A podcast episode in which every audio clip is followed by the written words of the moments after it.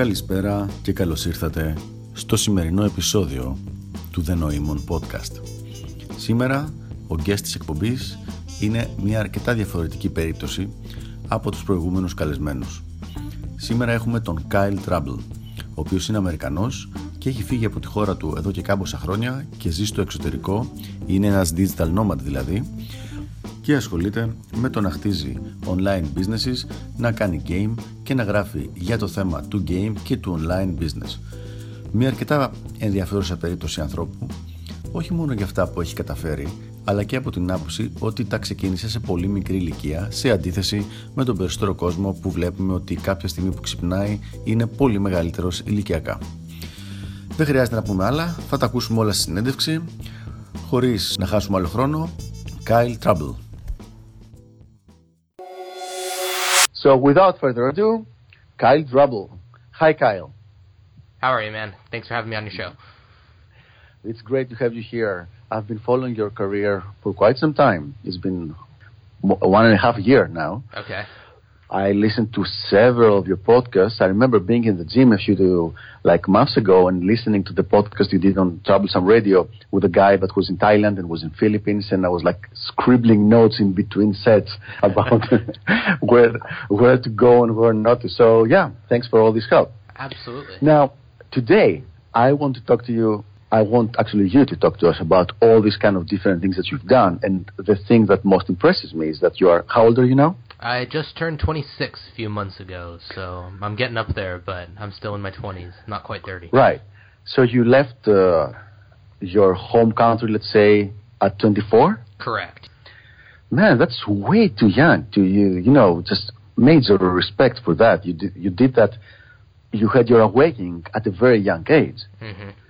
And I'm saying this with all sincerity because in your mid-20s, if you live in California, which I think that's where you're from, right? Correct, yep.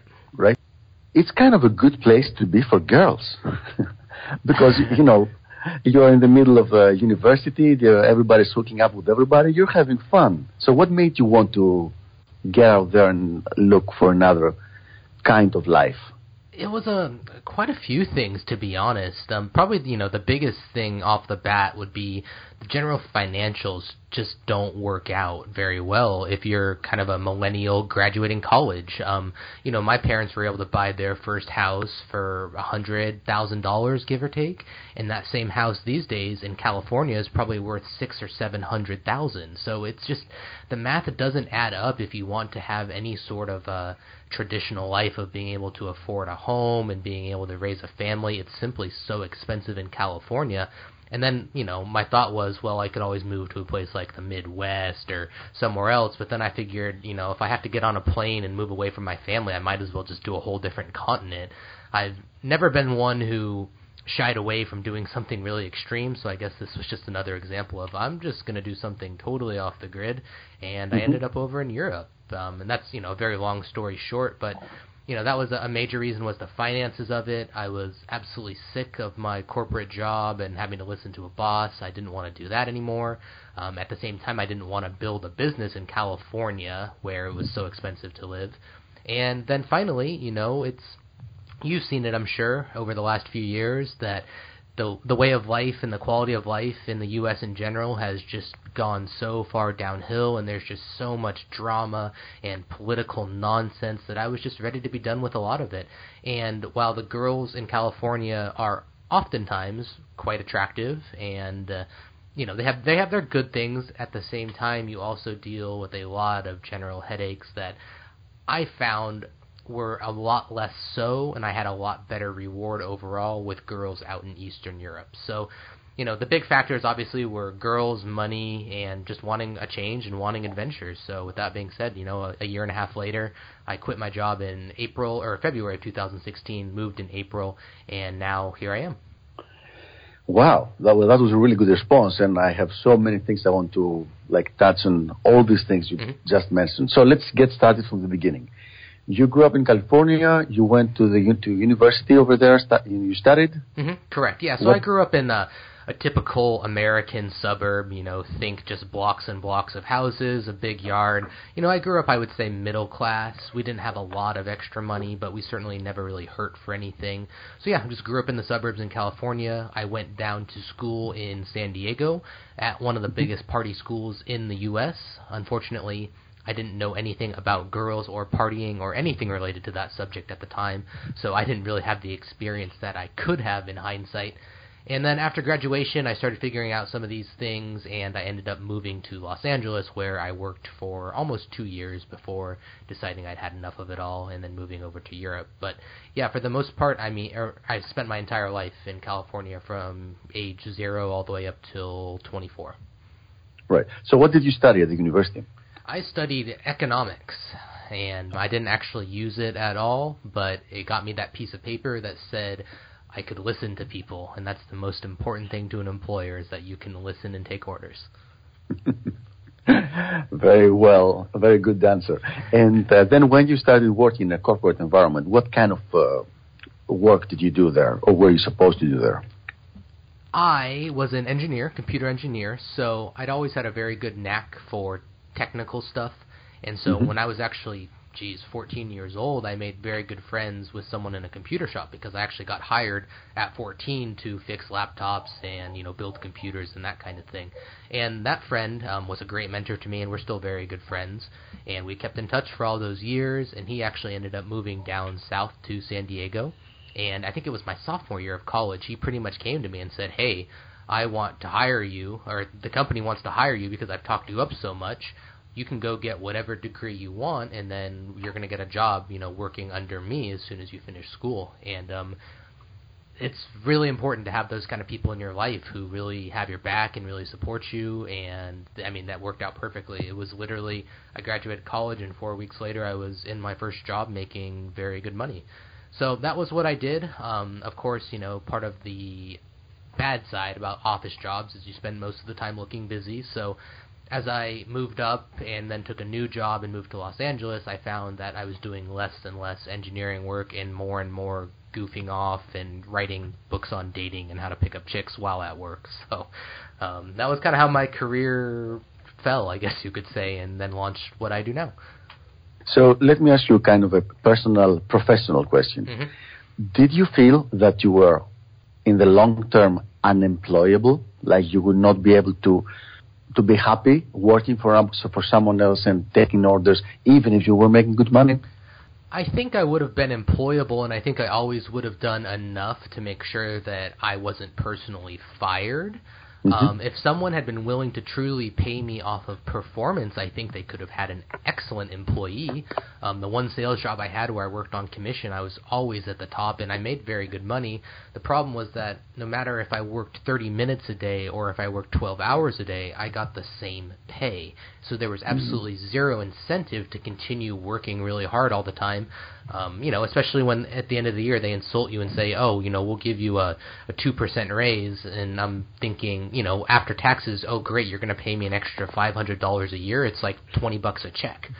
So I think in the right environment, I could have been a good employee, but the way I was going, oh, God, no, yeah, I was unemployable, you could say. Right. I asked you that because I've always considered myself totally unemployable.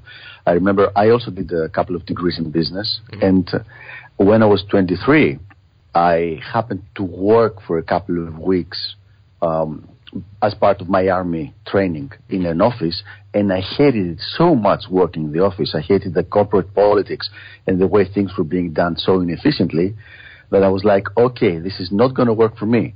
And that's where I really changed my trajectory to never be an employee again. Yep. So, yeah, that helped me a lot. So I was wondering, I've seen that many people that do this kind of more digital nomad lifestyle, part of the reason is because they don't want to work in a corporate environment. But I think your answer was very, very good. If somebody is willing to pay you enough and is willing to help you work to be paid by performance and they're not like giving you too much hassle, you would be employable in them. Mm-hmm. Yeah, no, I fully agree with that. Yeah, I'll never forget, you know, towards the end of my corporate tenure, I was supposed to work 9 to 6, and it got to the point I started showing up at 9:30, and by 10 o'clock I'd be out on top of the roof with my friend drinking coffee, and then I'd go take a 2-hour lunch, and I'd go to the beach, or I'd go to the gym, and then my boss would leave at 4, so as soon as he left and I knew he wasn't coming back, I'd be out the door at 4:20. So I ended up working like 9:30 to 4:30, and with, you know, 2-hour breaks and a 2-hour lunch, and it was just a total joke by the time I quit. So right, yeah. I'm laughing my head over here with that. Okay, so you're living your corporate environment, and you say, I'm going to travel. Why Europe, and why East Europe? Like, why not go the David Bond, I don't know if you know David, route he went to Southeast Asia?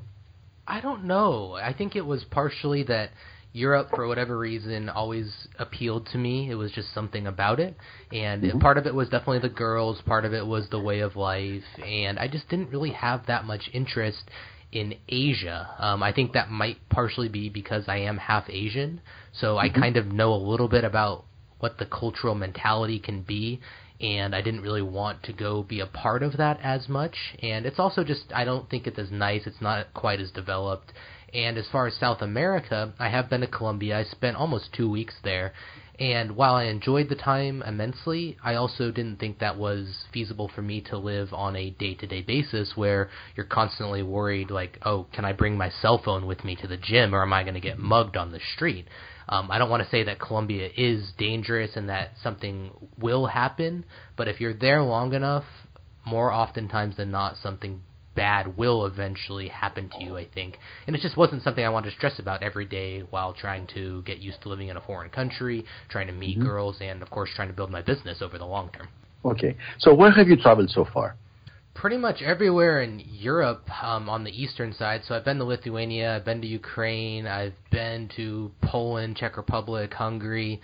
I've been to a few Balkan states, Serbia, and Sofia, Bulgaria, as well as some places in Western Europe. I've been to London, I've been to Paris, I've been to Spain, I've been to Italy. So I've been to probably maybe a little over half of European countries now. And I've seen most of the places in Eastern Europe, which is the area I'm particularly interested in. I've seen most of them, except I've still kind of got Russia, Belarus, and Romania left on my list. Okay, Romania is probably going to be an interesting place for you to visit. I've been there a few times, and it's always surprising to me. It's pretty gypsy, a little rundown, right? I don't know. It's a strange place. I'm still trying to figure it out. Okay. So, out of all these places, let me make this difficult now for you. Which countries do you consider that are best for, you know, everything, for game, business, living? Just give me your best choices. Best choices. So if you want to, you know, average everything out, I would say that the 3 Central European countries are excellent. That would be Poland, that would be Czech Republic, and that would be Hungary. So all 3 of these are within the EU. They're pretty well off economically, and, you know, over the long term, all 3 countries are very anti-immigration, which may be very important in a few years as, you know, this crisis continues to occur. So those 3, from an overall lifestyle perspective, like you have some attractive girls who are not maybe too traditional, like you have some girls that are definitely down just to have fun and some girls that want relationships. You've got good infrastructure, you've got good transit options, you've got a good overall quality of life that isn't going to feel too foreign. Those are definitely the 3 places.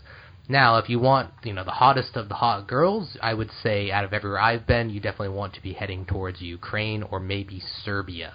But those come at a cost. You've got slower internet. You've got an overall slower, more, you know, Soviet way of life where things just, you know, it's like standing in the grocery store in some Eastern European countries is a hobby. And everybody goes to the cashier and buys their groceries and then argues about the price. It's a thing, and if you ask girls, they'll actually say, yeah, that's how we make small talk. So it's those kind of things where when you're in Ukraine and you've got 10 people in front of you in line, and all 10 people are going to argue with the cashier for 2 or 3 minutes, next thing you know, you've been waiting 25 minutes to buy, you know, a fucking beer at the grocery store. So it's those kind of things in the far eastern countries which will drive you mad, especially if you're, you know, I know most of your audience is Greek, but you know, if you're coming from the U.S. where everything is so fast-paced and go, go, go, those things will just, they'll drive you bonkers. Right. Okay. Let's talk about game for a couple of minutes. From all the countries you've seen, what would be the best countries for game? And I don't mean just the looks of the girls, but altogether, how receptive they are to your approaches, how easy it is to get them into the bed, all things together. I would still say, and I'm biased here, but Poland is still the best overall for my specific look. And I look darker, I look Mediterranean, I'm half Italian, half Asian, so I have that darker skin complexion that they seem to really enjoy. But overall, I found Polish girls to definitely, they're very warm, they're very fun, and they're westernized in a way, like they'll definitely get into bed with you on the first night, but it's not very hard to unlock the sweet girl inside of that. Mm-hmm. Even if she appears a little bit kind of crude on the outside, they're usually very sweet on the inside. And of course, the further out you're willing to look, the more likely you are to find a higher quality girl for maybe a mini relationship or even a long-term relationship. And with that being said, too, Poland has good nightlife. Like, they like to party and have fun. The cities are pleasant, so if you want to do day game, that's an option as well. And online game has a lot of very good prospects too. So all three of those things plus my looks has always made Poland be the place in Eastern Europe for me. But if you want something a little more serious, I would definitely advise you to keep heading east towards Ukraine. Kind of depends what you're looking for. You have definitely moved Poland much higher on my list of next countries to visit. Yeah. Because I also have a Mediterranean look. You've seen my pictures. I have this look. So, and the most beautiful girls I've met when I was in Serbia were a couple of Polish girls. So now you are, it's as if there is a conspiracy. Yeah, I'm looking at your picture again. You should go to Poland. It's a conspiracy to send Noemon to Poland. Okay, now from other countries you've seen, like the infrastructure for business. Of course, I know that you and I think the same way that. We make collaborations, but we want to be self-sustained in our business. What would be the best country for you for business building? You want to build your startup, or you want to build your own business as you're doing online? And we'll talk about it more. Which country would you rather stay in? So, you can give me a couple of them. Of course. That's a tough question because on one hand, if you're trying to build a company and you're really just starting the whole digital nomad thing, it's really important that you have money coming in or you have a real plan. At the same time, you don't want to be one of those guys in Thailand who's nitpicking between an apartment that's $170 and $180 a month because you're on that low of a budget. So I do think there is a time where you can be too cheap, and that sometimes living in a more expensive place tends to make you hustle a little harder. Like if you go to New York City, you're not going to find anyone who's slacking off. Everybody is hustling. Everyone has something going. So that's something to keep in mind. With that being said, in Europe, I definitely think that Prague, from a Western and English-speaking and a startup and overall city infrastructure, it is a very, very good prospect for that. I also think Poland has a lot of potential, but at the same time, you also will tend to party a lot if you like that kind of thing, and Poland is a place where the nightlife is very good. You can find the kind of startups and you can find good internet just about everywhere in Europe. You've really just got to find the place that meshes with you and has a little bit of everything that you're looking for. I will also say, though, that if you're doing this on a permanent basis, you need a home base. Don't kid yourself. Don't think that you can go out 5 nights a week till 4 in the morning and be with 3 new girls a week and build a business and hop around every month to a new city or a new country. You have to be realistic with yourself. That's probably not possible. Because I tried it last year and it didn't work. I'm definitely going to make a copy of that statement and send it to my wing because that's what he's trying to do. Oh, no.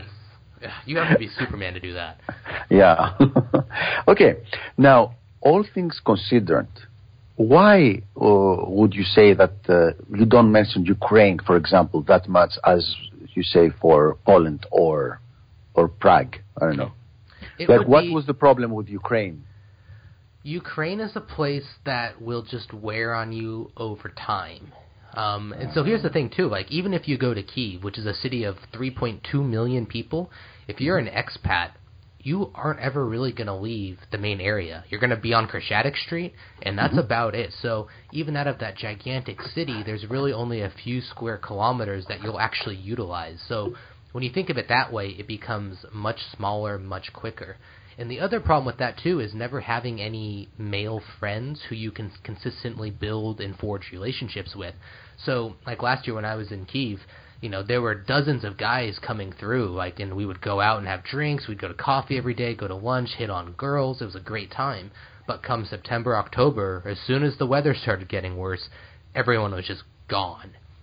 And so if you really want to find overall success and live a balanced life, which I think is pretty key towards overall life happiness, you do need to have some friends who are permanently based in whatever city you may choose. And they may not be very game aware, and they may not be willing to go out to clubs with you till 3 or 4 in the morning, but they are willing to meet up and shoot the shit and just have a good time. And that's really a key part of living a balanced life, especially if you're already uprooting yourself and moving out of your home country and moving away from your family. Like, you have to have some balance of a normal life. Okay, here's a rhetorical question. I totally agree with the stuff you said. How on earth have you figured this stuff out by the time you're 25? I'm very impressed. I'm honestly very impressed with that, because I feel the same way, but I'm almost like 20 years older than you. So it's kind of natural, you know, after having done hundreds of mistakes and ignoring all these things, eventually it dawns on you, oh, I need to have friends in the place. Yeah, but you have figured this out when you're 25. So kudos from me on that. Thank you. So let's go back to one more financial thing about the different places, and then I want to learn more about your businesses. Now, as far as you have traveled all around Europe, and you have lived basically the nomadic lifestyle for a few weeks in each country, correct? Yep, correct. As far as cost is concerned, what would be the countries that would be like the least expensive? If you just give me the order. For example, the way I've seen it, let me tell you mine, is Ukraine and Sofia, pretty much the same. And then I would go to, then would be Belgrade, and then would be Bucharest, and then would be Budapest, going from least expensive to more expensive. What would be your understanding of that? Yeah, just give me your opinion. Yep, I would mostly agree with that. I'd say Ukraine, Sofia, and Belgrade, all within the same general tier, you know, within 10 to 15% of each other. And then, yeah, the further west you go towards Central Europe, the more expensive it gets. So I would say that overall, like in Poland and Prague, they're a little bit more expensive, with the Czech Republic being a little bit above Poland.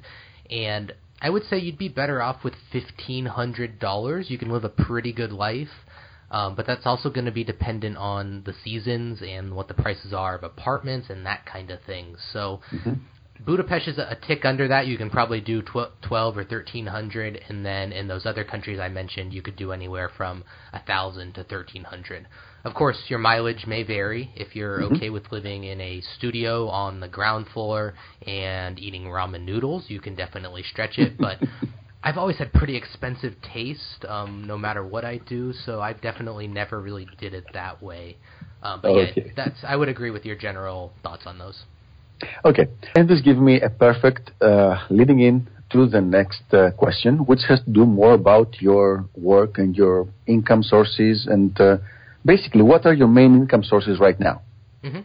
So I've been running my blog, thisistrouble.com, since 2013, and I really took that on as a full-time job, obviously, when I quit and moved abroad. So it's been almost 2 years we're coming up on. So that's the greater bulk of my income. I would say a little more than half, we'll put it that way. And then as I was building that brand and kind of building that up over time, I realized that there was only so fast I could grow something like that. And even when I was posting every day or doing a podcast every day, people didn't have time to go and consume that and find it. So then I realized I wanted to start diversifying. So I built up a couple of very small niche sites that basically are based around affiliate marketing. So they have a few now, have 6, I think. And they also provide anywhere from like $300 to over $1,000 a month of income. And that is, for the most part, how I make my money. I've also, you know, once in a while I do take on the occasional like web design client or consulting client. I do one-on-one coaching. as far as game goes sometimes, occasionally as well. And I've also got various like Bitcoin and cryptocurrency investments. So very good. Yeah, it's pretty diverse now, which is definitely the way to do it, I think. So if you don't mind me asking for a little bit more details, when it comes to This Is Trouble, mm-hmm. is it from the money is from advertising? Is it from affiliate? What is it from? It is, for the most part, from my own products. So I've got a few books I've written, I've created a few courses, and then, you know, I would put the one-on-one consulting also within mm-hmm. that bracket. So, and then, you know, there's a little bit of affiliate marketing as far as selling, like, web hosting and web themes, but for the most part, it comes from my own products or the consulting that comes from people finding the blog in the first place. Right. So how many hours do you work per day right now? Depends. There's days I don't really work any, and then there's days I work like 12. Like yesterday I worked 7 a.m. to like 9 p.m. because I was just so in the zone with what I was doing. But mm-hmm. on average, my goal is usually to write down 6 or 7 really important things that I need to take care of, and usually I can knock that off in 3 to 4 hours. I would say on average, I mean, I definitely work a lot, probably a solid 6 hours, and most of that is very focused. So mm-hmm. it's better to work a couple hours with extreme focus than to spend 10 hours, but you're only focusing half of the time. So the work I do for that small block of hours is very specific and very much in depth. Okay, fair enough. Now, you've read the 4-Hour Work Week, I suppose, right? No, I've only read The 4-Hour Body. I actually never read The 4-Hour Work Week. Really? No, I never did. You probably ruined the question. No, it's not a question. It's just like, it's very interesting to me because you're probably the first person who does a digital nomad lifestyle that I've met who has not read it, and it's not like his Bible. Because for me, it was this thing. My job was, I was working 6 days per week, but for a few hours per day, not 8 hours, like 5 or 6 hours per day. Mm-hmm. And then I read the book, and I started trying to apply things, and then eventually I managed to get it down to once a week of working, 1 day per week, and then 1 day for 5 hours. So it made a big difference to me, the whole idea of saying that. But it's interesting that you have not read that. Anyway, this was just an introduction to ask you if you're using outside assistance, if you have people that you're outsourcing stuff to. I have a writer who's based in Bulgaria, and mm-hmm. she takes care of all of the writing for my small sites. And we have a system now where she's basically able to spin up 1 or 2 new of these niche sites for me a month. And it's very easy. I just give her a spreadsheet and tell her exactly what to write, and by the end of the month they're there. I pay her, and it's on to the next. So those have worked very well for developing little pieces of, you could say, web real estate, where these small sites are worth 20, maybe 30 times what they're making per month. So if you have a small site that's making you $1,000 a month, you can probably sell that for $25,000 or $30,000. So right. She's spinning these up for me, but that's really the only help I have. Once in a while I will hire out, you know, some sort of technical problem I don't want to deal with. I am hoping to get a podcast editor sooner rather than later because I'm really tired of doing it myself. But yeah. As of now, I'm still a two-man shop, you could say. I can't believe you're editing your podcast by yourself, but you have like 3 podcasts, and we're going to talk about it a little bit. I know. Very, very you know someone? I need someone, man. It's way too much. I know it's way too much. It's. I remember when I did my first podcast, the first 2 or 3 episodes, I was like, okay, this is definitely not sustainable. Mm-hmm. We have to find someone to start doing that. I have a full-time assistant. Well, he's not full-time. He's part-time. He's 4 hours per day mm-hmm. assistant, and 2 people that one does the video shooting for me. So she comes over here with the cameras and everything for my product. We'll shoot for 4 hours straight, and it's very inexpensive because I can outsource basically the cost of the lighting, the cameras, 3 good quality cameras, and the person who's doing the shooting for right. So and it's all done in 1 day. So for basically 1 new product will take me 1 day of shooting. Okay. So it's in 1 day, yeah. It's a great deal, you know. And you know, it's probably, I would say probably around 50 euros. Jeez. And yeah, and I'm done. And then it goes to my video editor, who's a young kid who's studying multimedia, so he's like 19. So he has given me very, very good rates. So I can probably get everything done with a couple of hundred euros. and have a complete product which is really perfectly shot and very well edited and done. I know where I'm going to do my next video course. Yeah, it's probably going to be cheaper to fly you over here. Probably. And go around the city and have fun and then wake up wasted and do the product. Or just do it that night while wasted already.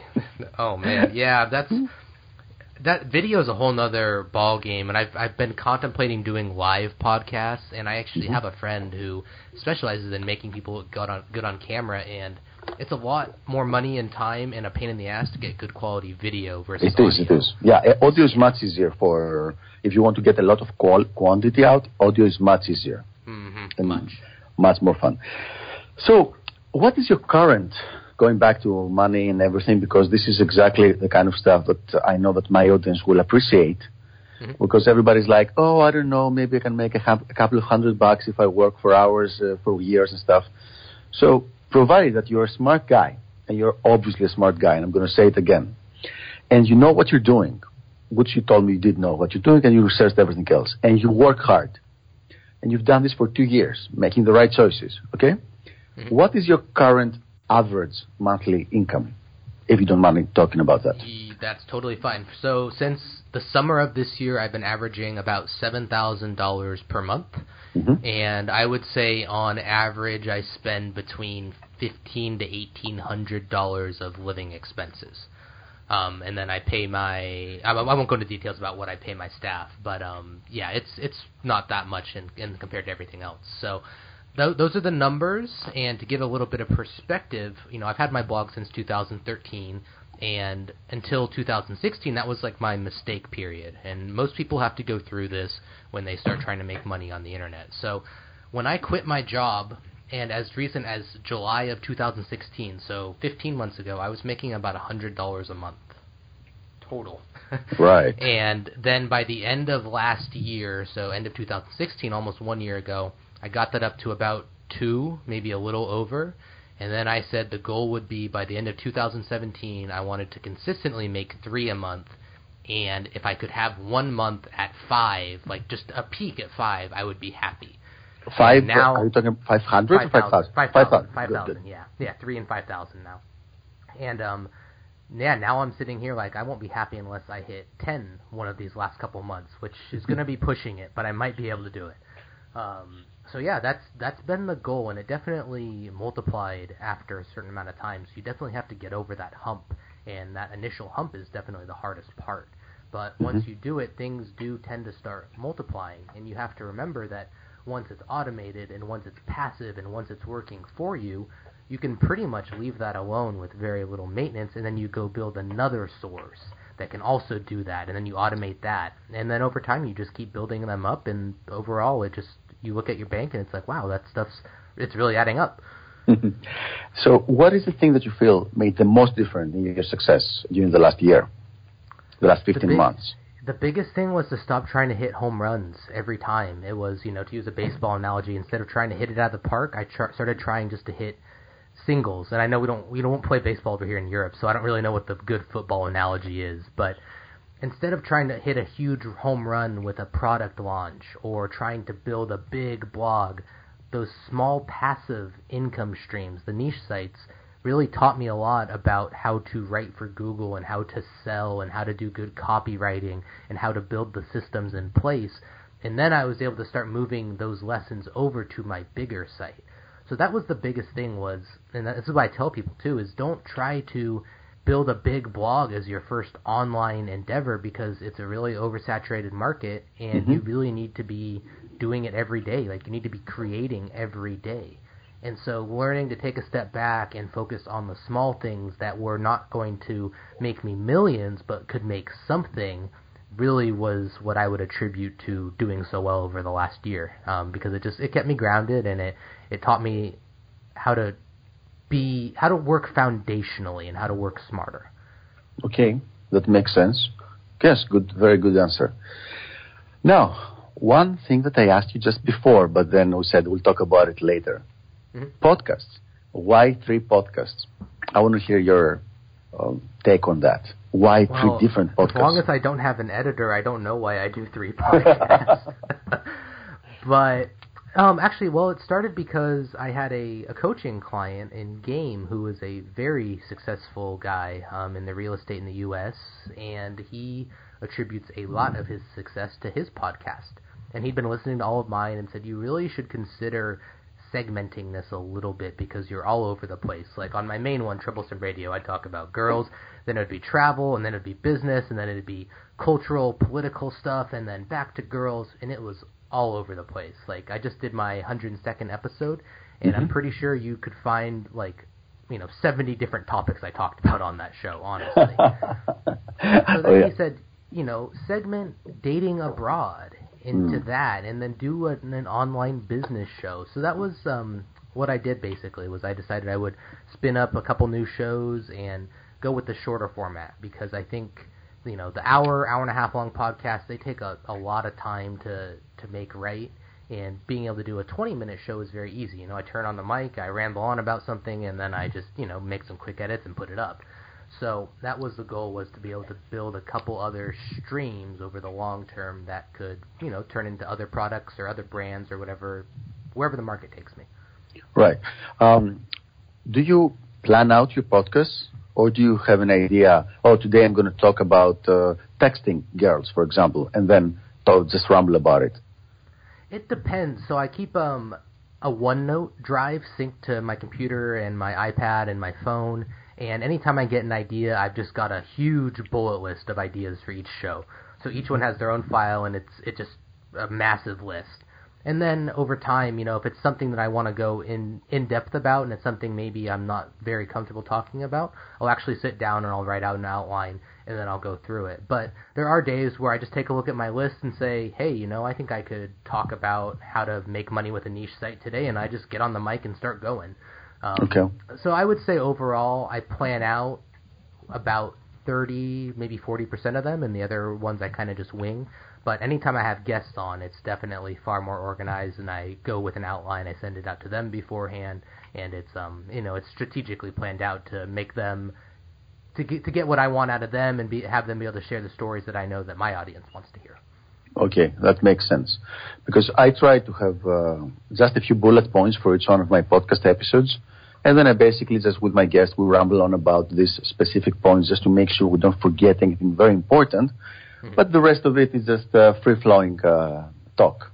Like, for example, I did a podcast some time ago on this podcast, the Neumon Podcast, about what are you going to do once he wants to have the relationship talk, and then you don't want to do that yet. So we had 5 points to talk about at the time and make sure that nothing is forgotten, but definitely not scripted. So, yeah, I appreciate what you're doing, and I like that you keep a big file and everything is... It makes sense. You have to write it down. Yeah, you have to write it down. Yeah, that's for sure. So right now, what is the product? I know you have a fairly big product line. Which product do you say would be most applicable to my audience? I would say it would definitely be my course called The Harem Handbook, which was a system I devised kind of in LA, where I was getting girls who I liked and who were hot, but who wanted more, but I didn't think that personality-wise that they were really worthy of a relationship. I just knew they'd be too much of a time suck, or they had too much of a shady past that I didn't want to actually be with them. So this was something that I learned through a lot of trial and error, where I was able to say, here's how you keep a girl at arm's length, and here's how you actually build a harem, and here is how you group these girls so that you get to keep the ones you want, and you are able to stay away from the ones who are wanting more. You can kind of keep them at arm's length where they won't ask that. And then finally, how to even get to the point where you can tell a girl, you're going to be my girlfriend, and I'm still going to see other girls, which is very powerful. And I think had I grown up in Eastern Europe, I would have never devised anything like this, but that's how bizarre the dating scene in Los Angeles was to me, that I felt the need to really systemize this. And so, yeah, this was, I think a lot of guys are capable of doing this on some level, but it's really difficult to really nail down the specifics. And then once you have this system in place, it becomes a lot easier to know exactly what to say at the right times. Okay, fair enough. And now that you have created this course that you mostly created while you were in the U.S., with your experience from these European countries? I know you've dated many women in these countries. Do you think it would work just as well? I don't think it would in all places. Like, I think if you went out to some farther Eastern European countries and tried to pull this, I don't think it would work very well. Mm-hmm. I do think in some of these places that are earing more towards the West, like Poland, like Budapest, like the Czech Republic, I think it would succeed on some level. But the difference is that out here there actually are girls that maybe you want to be in a relationship with. Of course. Whereas in LA there really weren't any. I just kind of wanted to have sex with them and keep them around and, you know, casually date them. But out here, I think unless you are truly into the game and really love the game, it's sooner or later you're going to find one you click with and maybe it will not be as applicable. But that abundance mentality and being able to walk away is a skill that every man needs to have no matter where you are in the world and no matter the type of girls you're dating with. Because if you don't, you're eventually going to get burned. I absolutely agree. Absolutely. So basically what you can do by following the instructions on this program, and we'll see if we can make a review for that or something for my audience. Of course. But just an understanding now from the description is that you can get someone on how he can do a mini relationship management, like the girls he's basically having sex with, to keep them at arm's length and have multiple of those girls. So maybe like juggle around 5 different girls without getting in trouble with any one of them over becoming a girlfriend if he doesn't want to, of course, if he doesn't want to. Correct, yeah. So I found that, like, let's say you have a girl who you like having sex with, and occasionally you might want to go see a movie with her, but you don't want anything more. If you fall into that habit of seeing her 2 or 3 times a week, every week, before you know it, she's going to be knocking at your door saying, what are we? You know, where is this going? Are you my boyfriend? Am I your girlfriend? However, I found that if you kept them to a once-a-week rule or a 2 in 10 days rule and varied it up, like, you know, sometimes you'd send them home right after, you'd leave right after, you could very much instill in their mind exactly what it was. Like, girls subconsciously know this because they're way better at picking this up than we are. So they would just know he doesn't want anything more, and as long as I was fucking them good and overall being a cool guy, they were totally okay with it because girls desire good sex too, and it's really difficult for them to get it these days. It's like almost impossible because so many guys are weak and they say, oh, what do you like? You know, can we do this? They want you to take charge, and they want you to be a man about it. And so if you can give them that, you know, just raw, dominant, passionate sex and keep them at arm's length, they're willing to be there for a really long time. I understand that. It might sound strange, but, I've done this for a few times, and I actually have a girl now that I've been seeing for 11 years. And seriously, it started when she was like 17, and now she's 28. I think and the rule is the same. We never let her slip over. I see her like once a week or once every 10 days. And the very good thing about it is it never gets boring because by the time it's time to see her again, I've actually missed her. I missed hanging out with her. And, you know, the sex part, but also seeing that person, if she's a good person. Not for a relationship, not good for a relationship, but a good person, a fun person to hang out with. So I totally understand it, and I think this is a really good product because it's something, it sounds as if it's something that has been kept out of the market. Not too many people have created a product like that. So that's, yeah, it is pretty niche in nature. Yeah, you're right. So, and this is a product that you're selling. What's the price for it? It's priced at $199. It's called The Harem Handbook. It's at haremhandbook.com. And, I'd be happy to certainly, do a coupon for your readers if you're open to that and help them out with that. Sure. So it's haremhandbook.com. All right. Mm-hmm. Perfectly. Now, since we're talking about game, and I think we talked a lot about business, let's talk a little bit more about that. What is your favorite personal kind of game? Like, I know that you have a girlfriend now, so I'm not going to give you any ideas. But let's suppose you didn't, all right? Let's suppose you didn't, and you're like, I've been doing too much work. I want to go out, have fun, meet some girls, quality girls, but not for a relationship necessarily. What would be the first thing? Would you do online? You would go to bars? Would you go to clubs? Would you hit the streets and do day game? I would be inclined to go out and hit the more kind of bars and lounge kind of environments. Mm-hmm. As I'm getting older, I'm finding clubs to be less and less fun. Excuse me. And then after that, I would do, you know, I was always one of those people that I take whatever options are there. So if online was good in that city or country that I was in, mm-hmm. I would utilize it. I would do day game. I will say that from the perspective of growing up in the U.S., day game was never even a thing. It's only out here in Europe where there are pleasant city centers and walkable areas that I was really became open-minded to that, because like in LA there's one street you could maybe do it on and that's it, and you can't get around to the rest of the city. So like Santa Monica? Yeah, like the Santa Monica Promenade. There's right. that one area, 3 blocks, and other than that I can't think of a single place in LA that's really that viable for it. But then, yeah, once I got out here and I started doing a little bit of day game at the start of last year, it really opened my eyes. Like, wow, this could be really pleasant and it could be really fun in Europe. But I never thought, except maybe New York, that it was really much of a thing in the States. Mm-hmm. So, yeah, I would still err towards online because, or online and night game, because I do like to party. I like to drink. So I enjoy that environment. However, I do see that in coming years, my attitudes towards that will probably change. And I think probably yours have too, right? I'm weird. I'm 47 and I'm planning to do a big club thing tomorrow. So, yeah. Oh, okay. But I'm not going to be hitting on girls there unless they're in the group. So it's just going to be for the fun of it. Every now and then, every 3 weeks, I really do want to go to a club and have fun, you know, get a nice table with all my friends and everything. But as far as game is concerned, I'm very much against clubs, especially after you are over 23. 23, okay. Yeah. No, if you're older than 23, go to clubs because you enjoy being in the club, you know, because you like the music, you like watching all the people like jump up and down, if you enjoy this kind of thing, not for game purposes. So if you're doing day game, let's get a little bit more technical. Would you go for a more like direct approach, like Nick Krauser or Tom Torero? Or would you go for a more like Rus V approach, like where's the nearest pet shop where I can find a good coffee shop or something like that?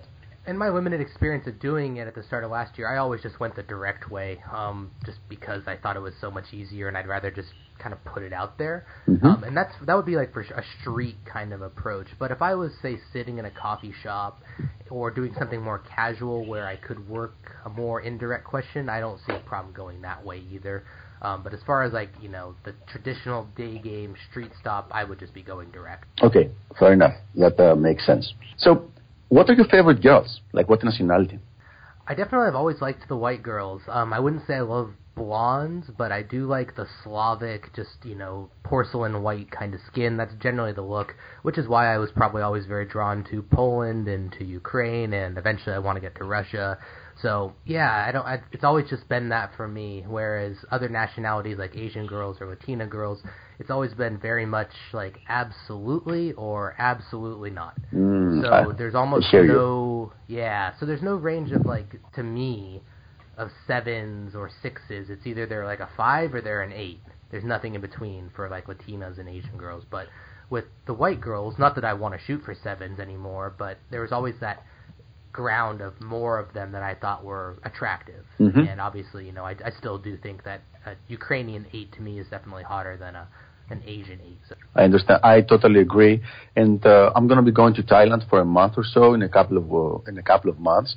And I'm so worried about the girls because I think that I'm not going to like them. It's not just I like Slavic girls too. Of course, I like blondes, but I like this look. And then I'm going to go on that and I'm thinking, oh my God, let's go snorkeling. Let's go ride elephants. Let's go get a boat. Yeah, let's go pet the tiger. So do some of the like tourist trap things. I think there's something to be said if it's easy enough. Like, yes. You know, if a bunch of 7s in Thailand are just willing to kind of show up at your pool and go swimming and then go to the bedroom, then, you know, you're kind of willing to forgive that. But it's when the 6s start being a pain in the ass, and it's like, oh, no, I want nothing to do with that. It's not worth my time for that. Definitely. So how come you're currently in a relationship? Now I'm putting you on the spot over here. Putting on the spot, yep. Yeah. Why am I? Because once again, sorry to interrupt, but you're 26, right? And you've been in the relationship since you were 25, right? Mm-hmm. Yeah, no, I met her pretty early into my travels last year, and more than anything, it was just someone who you know, this sounds so cheesy, but I clicked with better than anyone else I had really met before. Okay, I'm going to cue in some gypsy violence now. Put on the music. No, I mean, part of it, though, is definitely she has been a huge asset to my business and the growth with that for the last year. I think I would have figured out quite a bit of it, but I don't think I'd be at quite the level if I didn't have her to kind of keep me grounded. And, you know, it takes a lot of energy to chase all the time. And, you know, I only do things at 110%. So if I'm going on a game trip, it's like I'm going out during the day, and I'm going out every night, and I'm going out on dates. I'm running all these different online dating sites or apps. There's no time to think about making money. There's really not. So definitely it helped me to get a little bit more serious about business and realize that I needed to really buckle down and focus on that if I wanted to be able to stay in Europe and be able to live here longer term. So that was a big part of it, and along with obviously just getting along with her very well. Okay. You've totally answered my question. It wasn't that you got trapped into it. It's actually an executive decision that you want to have a solid base somewhere so that you can have your location, you can have your company, you can have your girl, and then build your business. I totally understand that. It's very difficult to combine these things, as you said. Very, very difficult. Okay, that sounds great. So, final game question from me, unless you want to add something. How about a quick comparison in anything you want? Don't listen to me. Between USA girls to, let's say, Polish girls or girls in Ukraine or Prague or the places where you have some experience. What would be good things, bad things, things to look out for? That would probably be most useful. In America, girls have a very tough outer shield, and you can call that feminist bitch, you can call that a bitch shield, whatever you want to call it, where they're just not that warm and they're not that feminine. I don't believe that's their true nature, and I believe that the right man can unlock that in American girls. But you have to really be on point. You've got to have your style, your money, your fitness. Everything has to come together to do that. The bar for that is lower almost anywhere else in the world. You don't have to have all of those things together, and girls are more likely to forgive your little mistakes, whereas in America, if you slip up once, like, it's over. Like, either that be a seduction, like, and trying to get her home that night, or even in a relationship, they're much less likely to get that weakness and grab a hold and just rip your throat out. So that's my thoughts on America. As soon as you get to Europe, you'll find that the girls just have a warmth that is very much different. But with that being said, they're feminine, but they will still eat you alive, especially the further east you go, say Ukraine. They'll eat you alive if you don't have it together. They'll take your money, they'll invite you to the most expensive sushi lounge in the place, in the city, and they'll make you pay for it, and they will have zero remorse about doing so, because they'll just think you're another stupid love tour, sex tourist, whatever they want to call you. So I do believe that for the most part, all girls are the same, so to speak. I think all girls respond to confident, dominant, masculine men, and I think they despise weak men, but will still take advantage of them. With that being said, the overall quality of girl that you're going to get in a place like Ukraine is going to be vastly different. Like in America, girls can't cook. You know, they brag about not being able to cook, and they say that they can make you a lean cuisine. And I actually used to fool girls because I didn't want to cook for them, but I wanted them to come over so I could have sex with them. But I didn't want to cook for them, so I would make lasagna. And I'd go buy a couple frozen lasagnas and dump them in a pot and stir it, and then tell them I'd made the lasagna from scratch. And they would never know. Whereas out here, you know, the girls will really go out of their way to learn what you like, you know, in many ways, cooking, sex, everything, and really try to please you, because relationships with high-value guys are valued. Whereas in America, it's kind of more just a toy, you know. It's like a dog who gets bored of its toy or its bone after a while. It's, all right, I've had enough of this one. Whereas out in Europe, these things are valued, and girls in some countries are very much, you know, shamed if they're not married or in a relationship by a certain age. So that was a very long-winded response, but overall, you know, comparing the U.S. to European girls, it's a lot better out here. You're going to get much higher quality personality-wise, And yeah, if you're not on top of your game, you'll be able to make a few more mistakes and be able to get away with it. But that's no excuse for not improving your game and improving yourself as much as you can. Okay. That sounds good. That sounds like a solid answer. That will give your exact point of view. Now, before we close for this amazing podcast, which I really, really enjoyed, tell me about your next projects for 2018, which is just around the corner, just barely 2 months away. Geez. Is there something you're really excited about? That's my first question. I'm trying to decide. Once I make a real decision, then I might be a little more excited.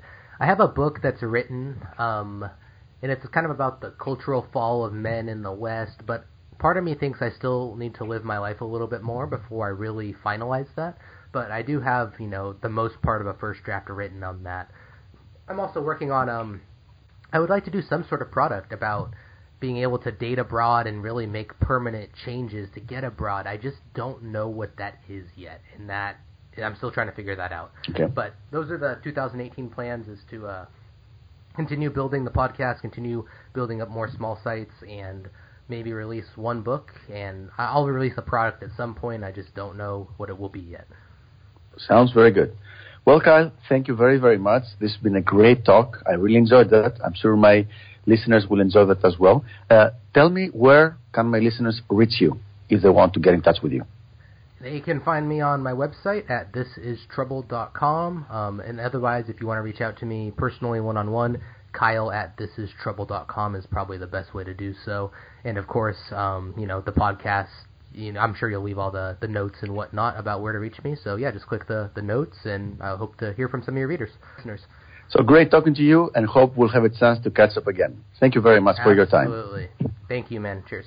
Bye.